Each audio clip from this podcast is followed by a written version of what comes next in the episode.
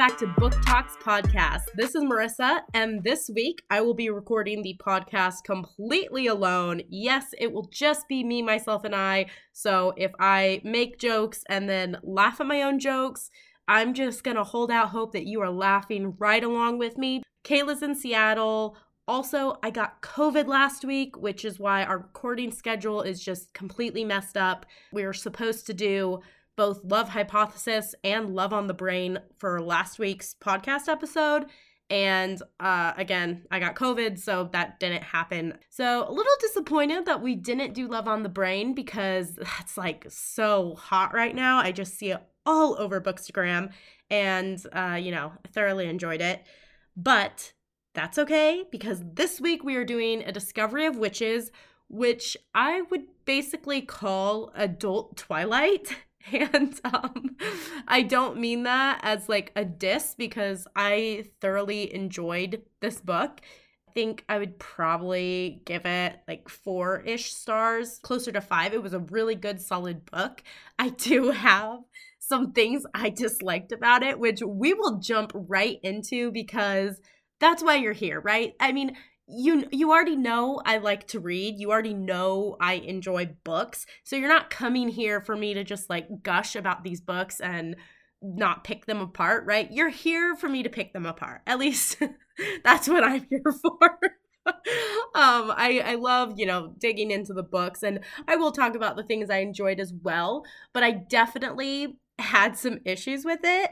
And I just want to start with the most obvious one for me, which was the length of this book. Um, I opened this audiobook up and it was 24 hours, a 24 hour book. And I don't know about you, but my attention span for an audiobook is about 10 hours. Like a 13 hour audiobook is considered long for me. And when they're eight hours, I get so excited because I know I can just like whiz through them in one workday. But a 24 hour audiobook is insane. That is three times the amount that I would normally prefer. So, just right off the bat, I'll preface this saying this is the first book in the series and while I do think the book was good and it keeps you interested, it's very, very long. So, you know, if you're like me and you have a short attention span, this may be hard for you to get through. But hopefully, if you're listening to this, you've already read the book, so that doesn't matter. I'm just basically airing my grievances about it right now because I was just completely shocked that it was 24 hours long. That's insane.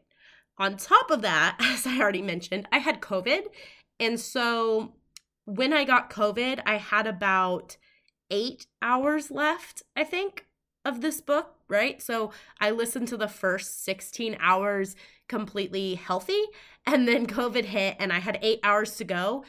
Those last eight hours for me were like a crazy fever dream. I mean, I was passed out on the couch for four days straight, barely touching my phone, couldn't read a book. Uh, Kayla had texted me and said something about, oh, well, like, you know, you'll have all this time to read now. Um, I, I literally could not read a book. I was so sick, so dizzy, just felt so awful. And so I was like, well, thank goodness I have this book on audio. I only have eight hours to go and it was just a, a literal fever dream. In and out of consciousness, I re listened to the ending probably 17 times because I would start it and then fall asleep, and then I'd have to rewind, start it, fall asleep, rewind. And I, I honestly am not sure how much of those eight hours I actually soaked up which makes me nervous to continue the series because I have a feeling I missed some pretty important parts in those last eight hours. But, you know, I got the gist of it, right? I got the gist of it and I could tell you how it ended. Um, just don't quiz me on the details. So anyway, I guess those are like my two biggest grievances, which neither is is really a grievance because the length of the book really is just my own issue, right? Like I have an, a short attention span, and then obviously it's not the author's fault. I got COVID, So, my two biggest issues with this book really are not issues. Uh, it's just kind of, you know, little disclaimers I'm going to put out there as far as why maybe I didn't love this book as much as I could have. And again, I'll just reiterate, right? I gave this a solid four. It's closer to five, but, you know, at least four stars on this book. It's just, you know, those last eight hours, man, that was, that was a shit show, honestly. But before we discuss the ending, I'll give a quick synopsis. And I don't have the book in front of me, so this is like purely off memory. So forgive me if anything's wrong. But essentially, this is uh not essentially i mean it's about matthew and diana matthew's a vampire diana's a witch except diana wants to be what she considers normal which is a human so she has been suppressing her magic uh, or at least she's not been using it. She tries to never use magic. And then the book kind of starts off with her accidentally calling this this magical manuscript to herself. And it turns out that witches, vampires, demons, everyone has been after this manuscript for like a thousand years. And no one's been able to get their hands on it because it's spellbound. But somehow she was able to call it to herself and uh, open it up. And so that's kind of where the story picks up. You know, Matthew, he's a vampire. And I wouldn't call this enemies to lovers. I could see how you could go enemies to lovers with this because you know the the different creatures, vampires, demons, witches, they don't necessarily get along. Like they're not super close friends or anything. But it's not like he was out to get her, she was out to get him. They're just two people who eh, don't, you know, they, they have biases. They don't get along with each other. So I wouldn't call this enemies to lovers, but confrontational at the beginning, which I love because that creates obviously some great tension. But Matthew is, of course, like just completely drawn to her, feels this need to protect her. If you've read the book, which again, hopefully, if you're here, you've read the book. But if you've read the book, uh, that scene in the library where that one witch was trying to get into her mind, and Matthew like comes to stand behind her and like puts his hand on the chair or something. She knows he's there, and he's like being overprotective. Oh, that that was when I was like, oof. I think I like Matthew a lot. And I did like Matthew and Diana a lot, but I guess grievance number three, and this is like an actual ick point for me, is that this Matthew guy's like a thousand years old. And Diana's literally like 30. Um, she might be 40. I can't remember if she was born in the 70s or 80s, which I love that. I love that she was not a teenager because, you know, most of these books with these giant age gaps and immortal creatures, it's like a, a 500 year old man and a 16 year old girl, and that's weird.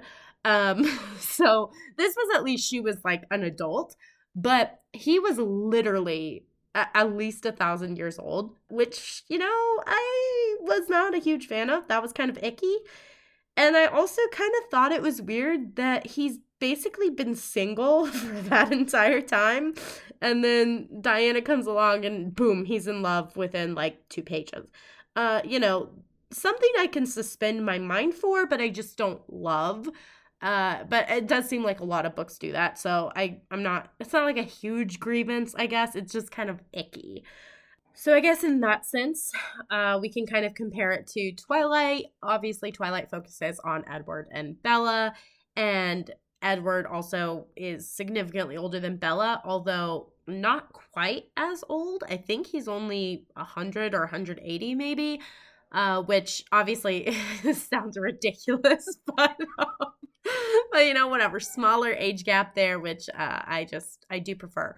But speaking of Twilight, because I do want to go ahead and make these comparisons, I'll point out the obvious, right? Uh, vampires, age gap, romance, uh, and then Volturi slash congregation. Or, yeah, I think it was congregation.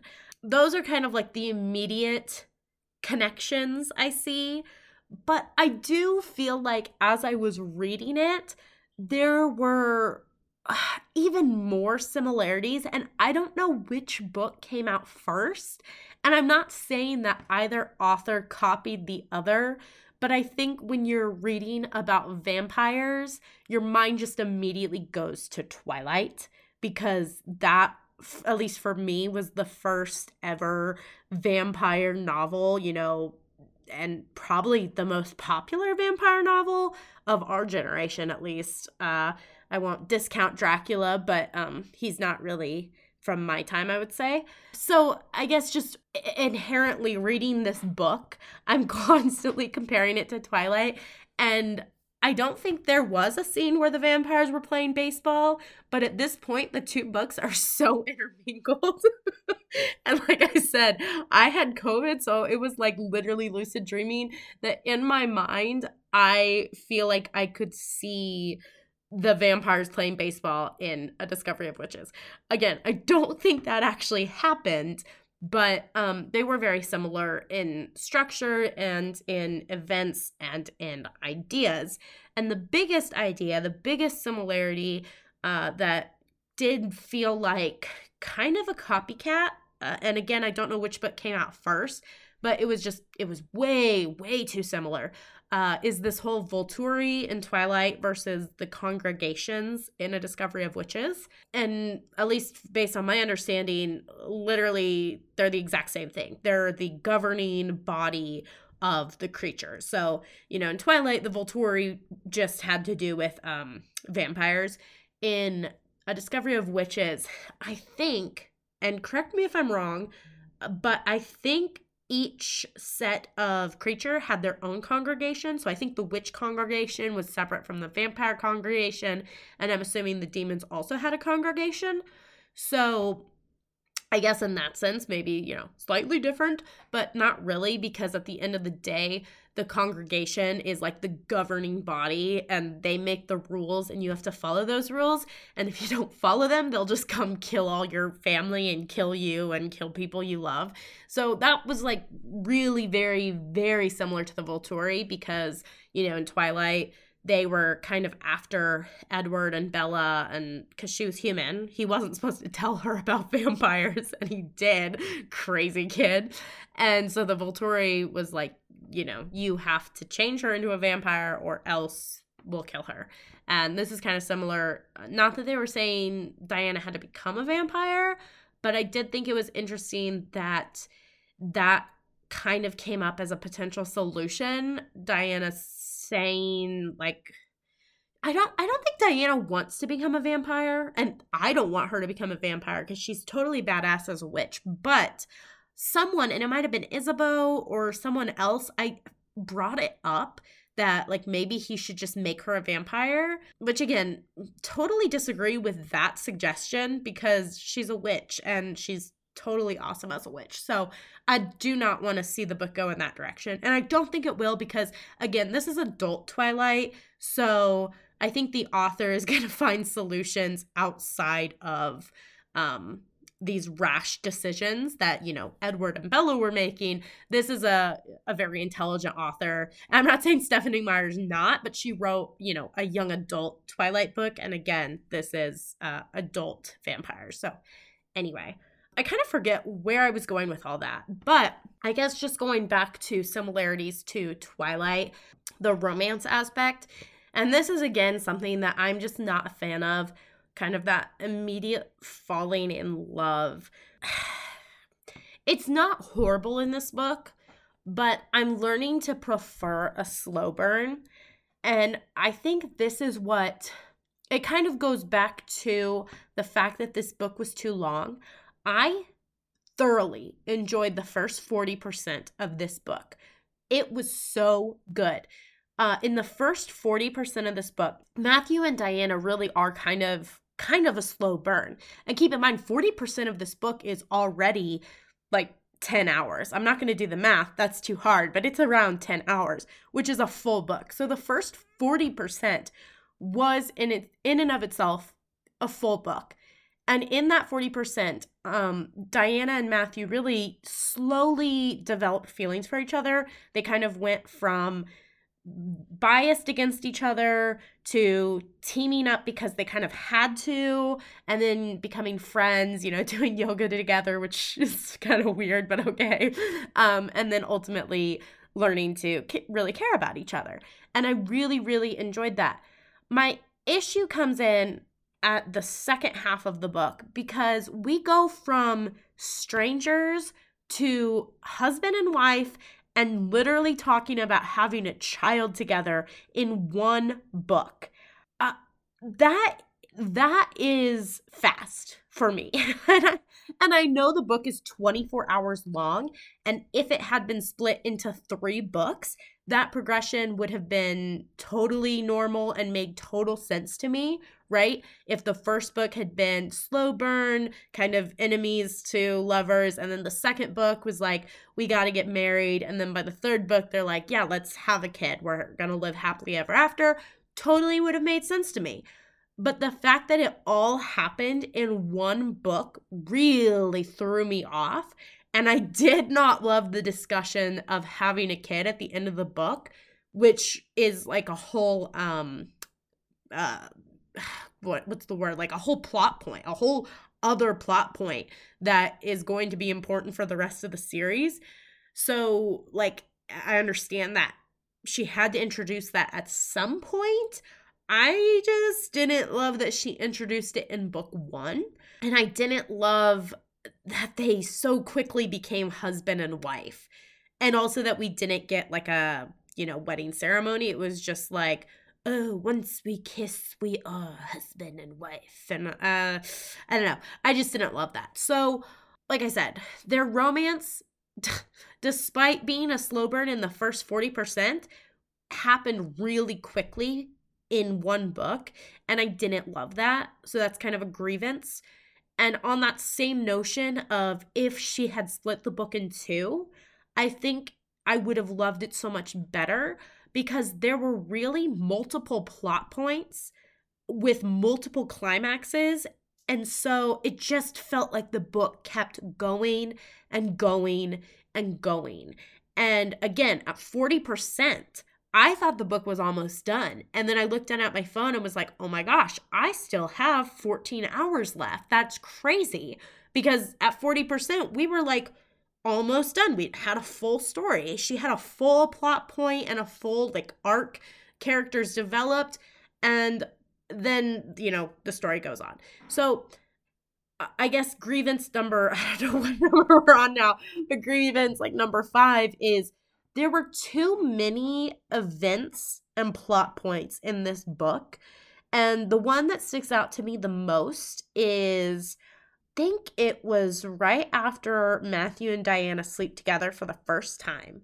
And you correct me if I'm wrong, but I'm pretty sure Diana was in like some post coital bliss.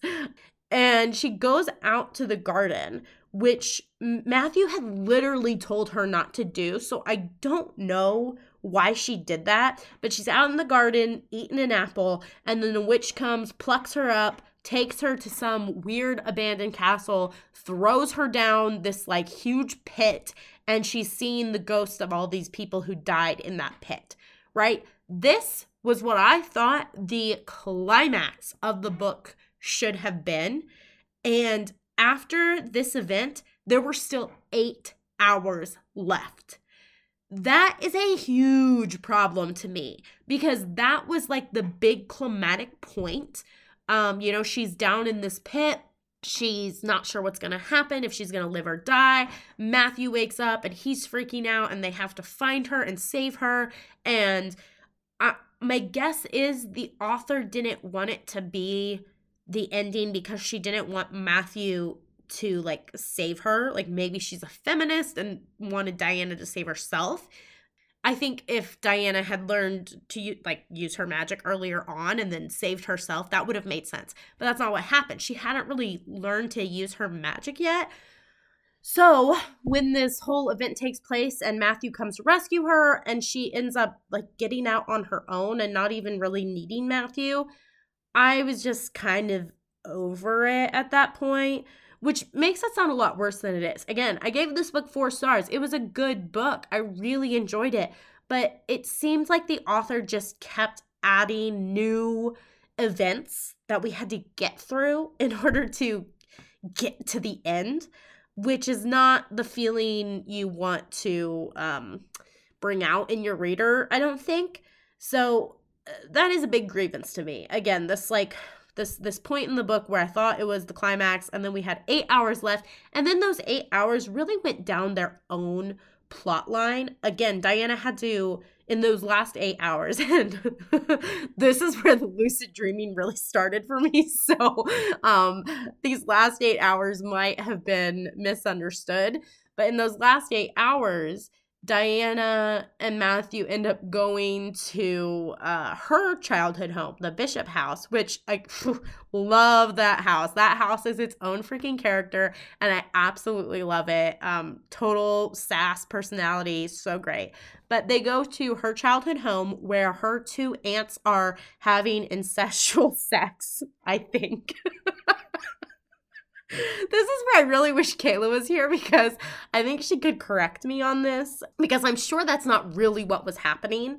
But Em and Sarah are her aunts and they are clearly in a relationship and have a single room together. So, in my mind, there was some incest going on. And again, I'm sure that's not what was happening, but I was lucid dreaming at this point and literally not understanding anything. So, um, that was weird. Loved the house, but that was weird. Anyway, these last eight hours in the book, getting back to my freaking point, she goes on her own journey in these last eight hours. And keep in mind, we've already listened or read 16 hours worth of material, which is two full stories worth of information. And now we're in like book number three, except it's really book number one. And she's on this whole new journey of learning to control her powers. Matthew is teaching her to use her powers. She's redis- not rediscovering, she's discovering for the first time what really happened to her parents. The house is like giving her information and letters. And I just felt like that was in and of itself its own freaking book. And again, I, I sound angry right now. I'm not angry. This was a very good book. It was just so long. And I really think it should have been broken up into at least two books, maybe even three. Or like maybe some of the stuff at the end of this book could have been shifted to the next book. Because again, it, it she crammed so much in there that I feel like the development was rushed, even though it wasn't. Because again, if she had just cut this book in half and ended it at, like, for example, uh, you know, when Matthew saves her from the castle, if she had just ended it there and then not changed a single word in the rest of the book, but just made it a separate book, I think I would have been like, oh, this is awesome. I love what she did with this, you know, second book. But she crammed it all into one book, which means I didn't have time to digest any of the information that I'd already consumed. You know, there wasn't a period of time where I took a break. So, again, this like, this grievance it's kind of a double edged sword because obviously you're reading a book and you're really enjoying it and you can't put it down, but you're getting frustrated by how long it is and how many plot points there are, even though they're good plot points.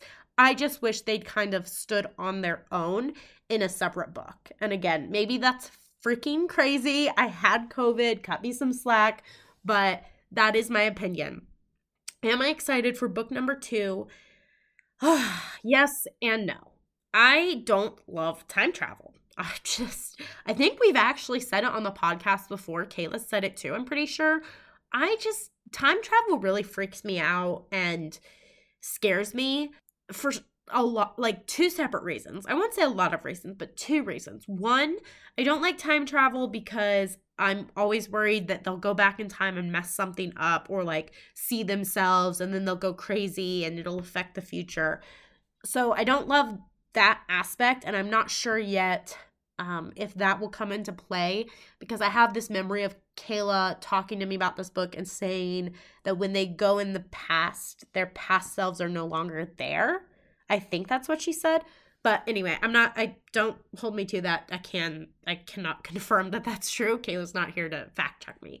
So the other reason though I'm not a huge fan of time travel and it like freaks me out is gosh, I don't even know how to explain it. It's just this like gut feeling that they're to go back. Maybe it's that they're to go back and get stuck in the past and they won't be able to get back out of it or they'll get killed in the past. Like I don't know what it is. I just don't love it. And so the fact that the next book is going to, I'm assuming, take place in the past, since, you know, it ended with them literally stepping into the past, I'm not super looking forward to it, but I do really love Matthew and Diana. Uh, they're very mature. Well, yeah, yeah, I think they're mature.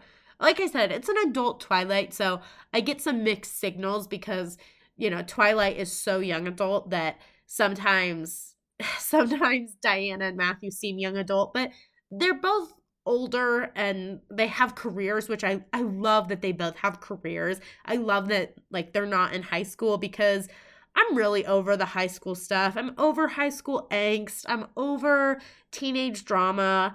And I never thought I would be, but I've reached a point in my life where I just don't relate to it anymore.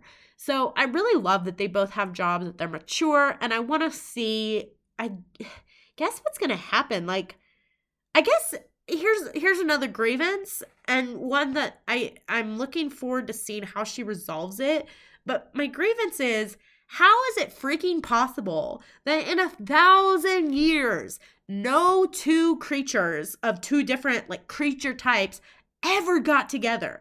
Because with this book we are having to accept that Matthew and Diana are the first freaking creatures to ever, you know, get it on together. Uh, Because uh, the congregation is freaking out about a vampire and a witch being together. I'm like, are you really trying to tell me that a vampire and a witch never hooked up before or never fell in love before? I can suspend my mind about a lot of things, but that's honestly not one of them. like, in a thousand years, I'm sure creatures of different types got together and either the congregation didn't know or didn't care but whatever. Anyway with this book we have to assume that no matthew and diana are the first two to ever be together and that is a little far-fetched to me but i am looking to, forward to seeing how it gets resolved in the next books because you know, we have a lot of balls in the air right now. We have that manuscript. You know, we still don't have a resolution on that manuscript. We've gotten pieces of what it might contain, but we don't have the full picture yet. You know, we don't know why the witch congregation wants to protect it so badly and keep it hidden from the vampires. We don't know uh, if the vi- like what the vampires will do with it once they have that information. Um, we also don't have hardly any information about the demons, so I don't know if they'll have a bigger role in the next books. Um, so we have that ball in the air. We have the whole child ball in the air. Like Matthew and Diana are destined to have a child together.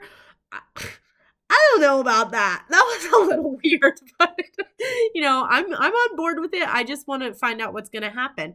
We also have um you know, re- we need a little more resolution, I think, with her parents because I'm a little pissed off that her parents decided to just go get themselves killed over nothing.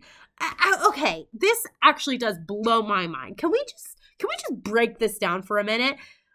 From what I understood, again, eight hours of lucid dreaming. I may have this completely wrong, but from what I understood, her parents, uh, she was seven and her parents were witches. And the congregation, the witch congregation, was like, hey, yo, we sent some powerful magic coming from your little family. Where's that coming from? And instead of outing their daughter, they said, Oh, it's Daddy Stephen. He is the one with all these crazy powers. I think that was his name. I might have just made that up, but whatever. I'm pretty sure his name was Stephen. Regardless, you know, they said it was the dad who had these crazy powers. And they knew that since he didn't really have those powers, the congregation would not be able to actually research it.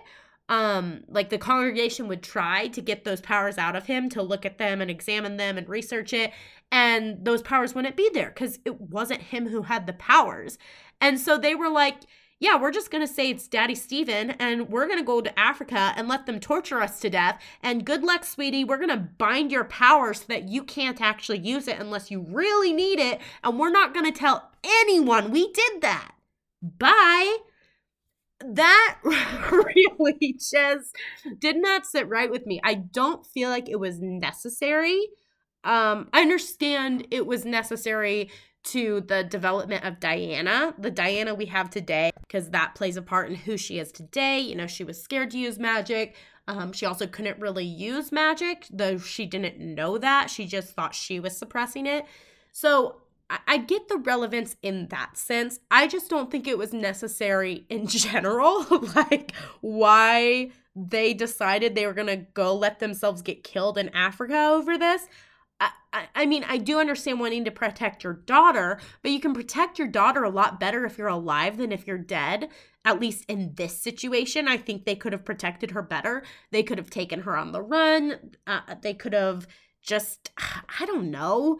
I don't know what they could have done, but they did not try to resolve this issue. They just accepted death, which I'm not a fan of. I thought that was pretty silly and ridiculous. So that ball is also in the air as far as what book number two could hold. Um, I think there's more to that story, or at least I hope there is.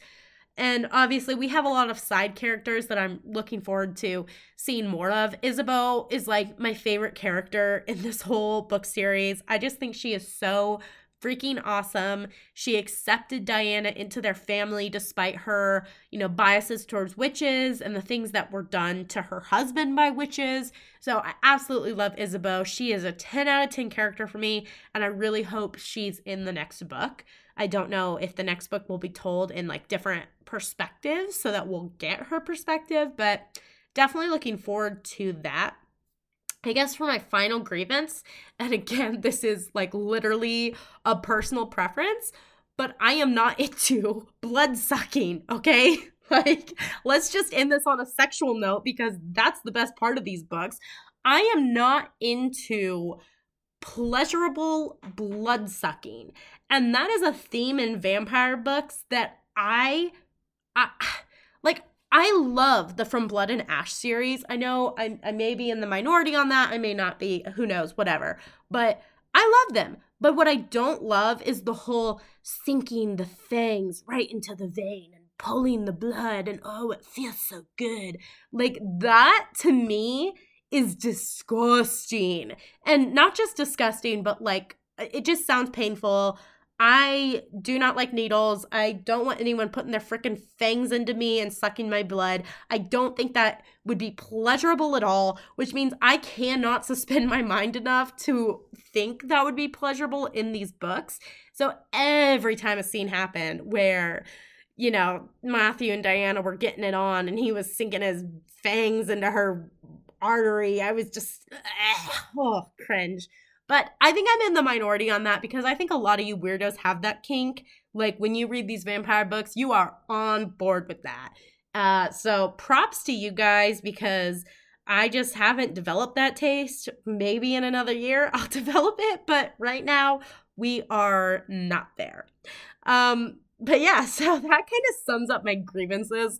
I hope it was done in a lighthearted manner because I really did enjoy this book. I wish I had not been sick for the last eight hours of it because that definitely put a damper on book number one. But I def I do think I'll continue the series. Um, I really enjoyed Matthew and Diana, and I the the author is really good at writing. Also, the audio reader was fantastic. Um, sometimes you get audiobooks where you don't vibe with the audio narrator, but whoever did this book, I thought was really awesome. She did like different voices for each character, which absolutely love. So definitely going to continue the series. It just, you know, it's kind of an adult Twilight, and um, and I just could not stop comparing it to Twilight the entire time. Uh, I don't think I'll have that problem in book number two because Twilight does not time travel. So hopefully, book number two will be just a clean slate. But as far as book number one goes, yeah, it's adult Twilight, but it's good. It's mature, it's good. And uh, aside from my grievances, which were a lot, um, kind of like the book. I did I did really like it. Um, the book was a little long, but you know, I I, get why she did it, uh, and you know she did it well. I just got sick, and I think that kind of put a negative spin on things. Um, COVID is definitely not fun, but I really hope you guys enjoyed today's podcast. You know, Kayla and I will hopefully be back soon. Um, we're having scheduling issues right now because uh, I have a trip coming up to Hawaii, which is super exciting. Um, so hopefully we'll get the next episode out together and everything will be on time. But I do hope you enjoyed today. Obviously, doing a podcast by yourself is basically just uh, lame. You know, I'm not gonna lie. I'm sitting here screaming at my computer all by myself. but I really hope you guys enjoyed, and I hope you'll go comment on our latest Instagram post what you guys thought of this book. Also, let me know if I should. Oh, gosh, okay. Grievance number 10 million, except it has nothing to do with the author or the book. The Amazon show. Let me know if I should freaking spend the money and get Amazon Prime Plus, which don't even get me started on. I pay an arm and a leg for Amazon Prime and I just I it makes me so mad that the show is like behind a firewall of extra payments. Uh, so I haven't I haven't paid the money yet, but I do really want to see it. I just don't know if it's worth the money. So comment on our latest Instagram post, you know, what you thought of the series and whether the show is worth it. And um, I really appreciate you guys tuning in. We will hopefully be back next week together. Thank you guys so much for listening. And geez, how do we normally end this? Um, tune in next week and have a great night. And make sure to follow us on Instagram and TikTok at Book Talk Podcast.